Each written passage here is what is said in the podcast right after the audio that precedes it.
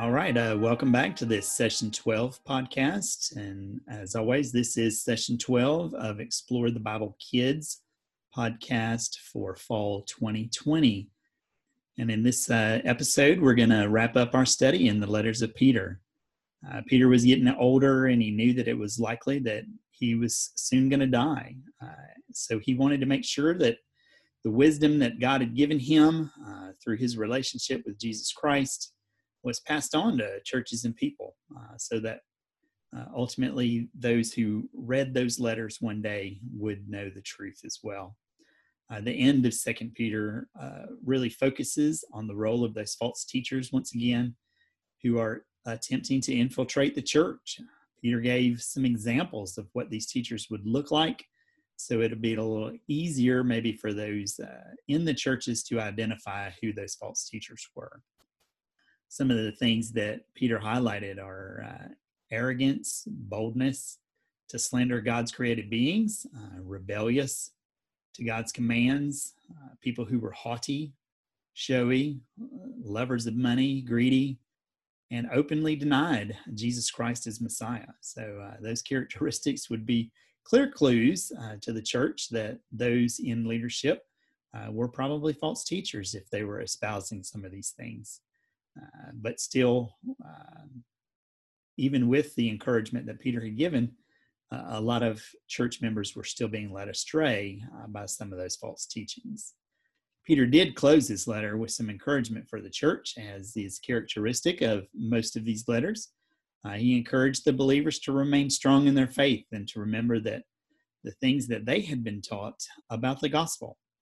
Uh, Peter also encouraged them to take responsibility for their growth as Christians. Peter told them not to blindly listen to what was being taught, but to study the scriptures for themselves and to verify that those teachings that they were under were true and trustworthy. Um, continued growth as Christians is something we should all strive for every day. Uh, Peter encouraged the church to do that, and Peter's encouragement to them is an encouragement to us as well.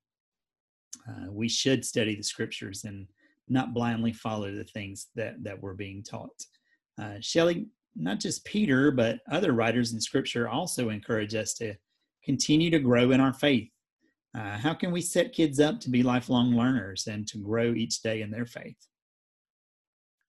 Well, younger kids are going to make a scripture journal to record what they are learning about Jesus. So this highlights for boys and girls the importance of reading God's word as a part of how we continue to learn about Jesus. Kids will then practice writing a verse in their journal, as well as decorating the journal um, that they can take home, and they can continue this practice as they read their Bible at home and record what they're learning. Older kids are going to do a, a game with an obstacle course. So kids will take turns trying to navigate an obstacle course. I mean, they'll have their eyes open. They'll be able to see clearly what to do.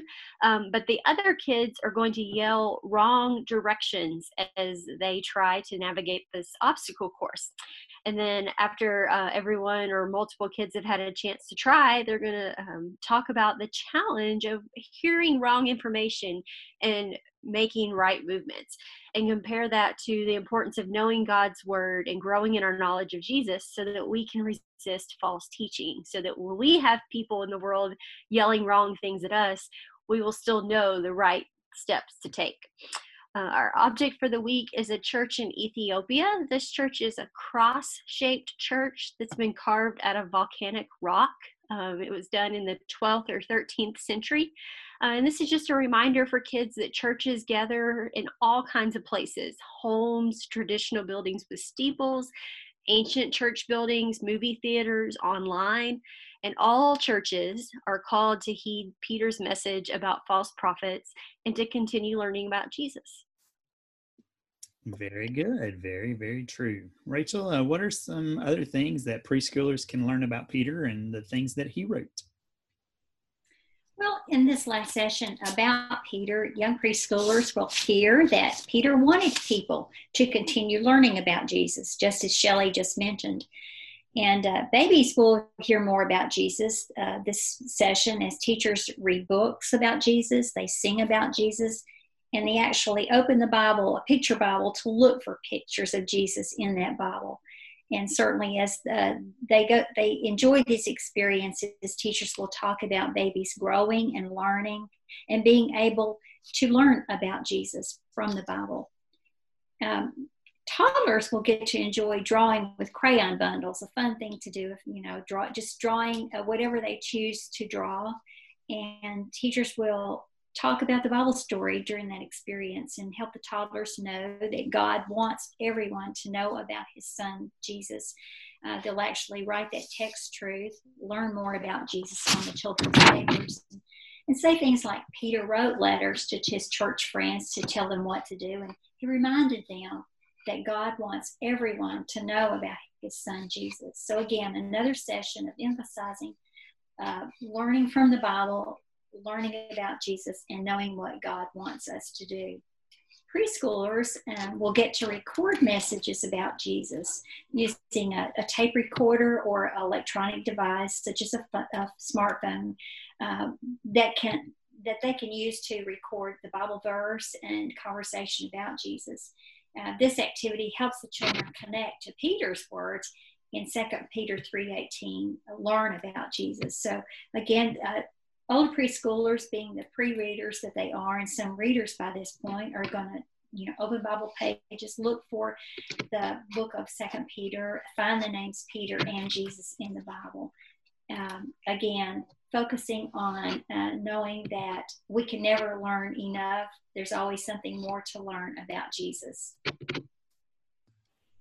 Very good. That is true. We do want uh, preschoolers to be lifelong learners about Christ as well. So great way to get them started in doing that.